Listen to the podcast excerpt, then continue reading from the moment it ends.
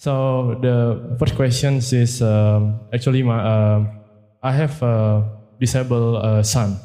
He actually um, cannot talk, cannot walk. He just um, he just can uh, laugh uh, or cry or so. Uh, what I'm going to ask is um, uh, I, I have a thought that um, is there an, um, any way to teach him to pray to connect to Allah in the right way so um, maybe um, uh, to teach him how to, to do uh, dua or uh, to do read Quran. Takbir. The brother is asking about a child of his who cannot speak and so on, and yet his concern is about connecting him with Allah. You heard that? I want to tell you something.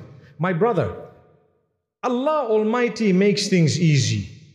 فَاتَّقُوا اللَّهَ مَسْتَطَعْتُمْ Allah says, you have to do the best that you can and leave the rest in the eyes of Allah, in the hands of Allah. I tell you what, these children, they are not mukallaf. In most instances, they perhaps are not even answerable for some things they may do or not do because they don't know, depending on the level that he is upon. You just need to keep trying. And you need to keep trying with him, even if it takes a long time and it does not come to fruition, it's still okay. The reward you get. Keep trying, keep making dua. I am not an expert, but the child is your door and your spouse's door to Jannah. If you look after this child, your entry into Jannah will be easier than most of us, if not all of us.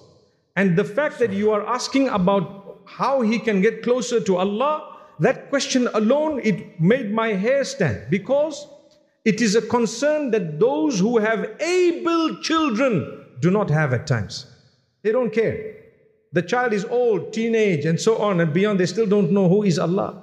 So, my brother, congratulations. Number one, Allah gave you a gift. To look after that gift is not easy. It's like looking after the most expensive diamond in the whole world. Everyone wants to come, everyone wants to steal, maybe, everyone wants to harm. You have to look after this diamond with your life. This is your gift.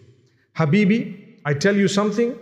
I'm not a medical expert and I don't know exactly how to train the child, but you will get the help from whoever is an expert, inshallah. As for what I know, Allah will not hold you responsible for more than you can do. So you do as much as you can, and inshallah, we pray that Allah give him miraculous recovery. Amin. Allahumma shfihi, Allahumma afihi, Allahumma ya shafi, innaka anta shafi. لا شفاء إلا شفاؤك شفاء لا يغادر سقما ولا سما ولا ألما May Allah cure your baby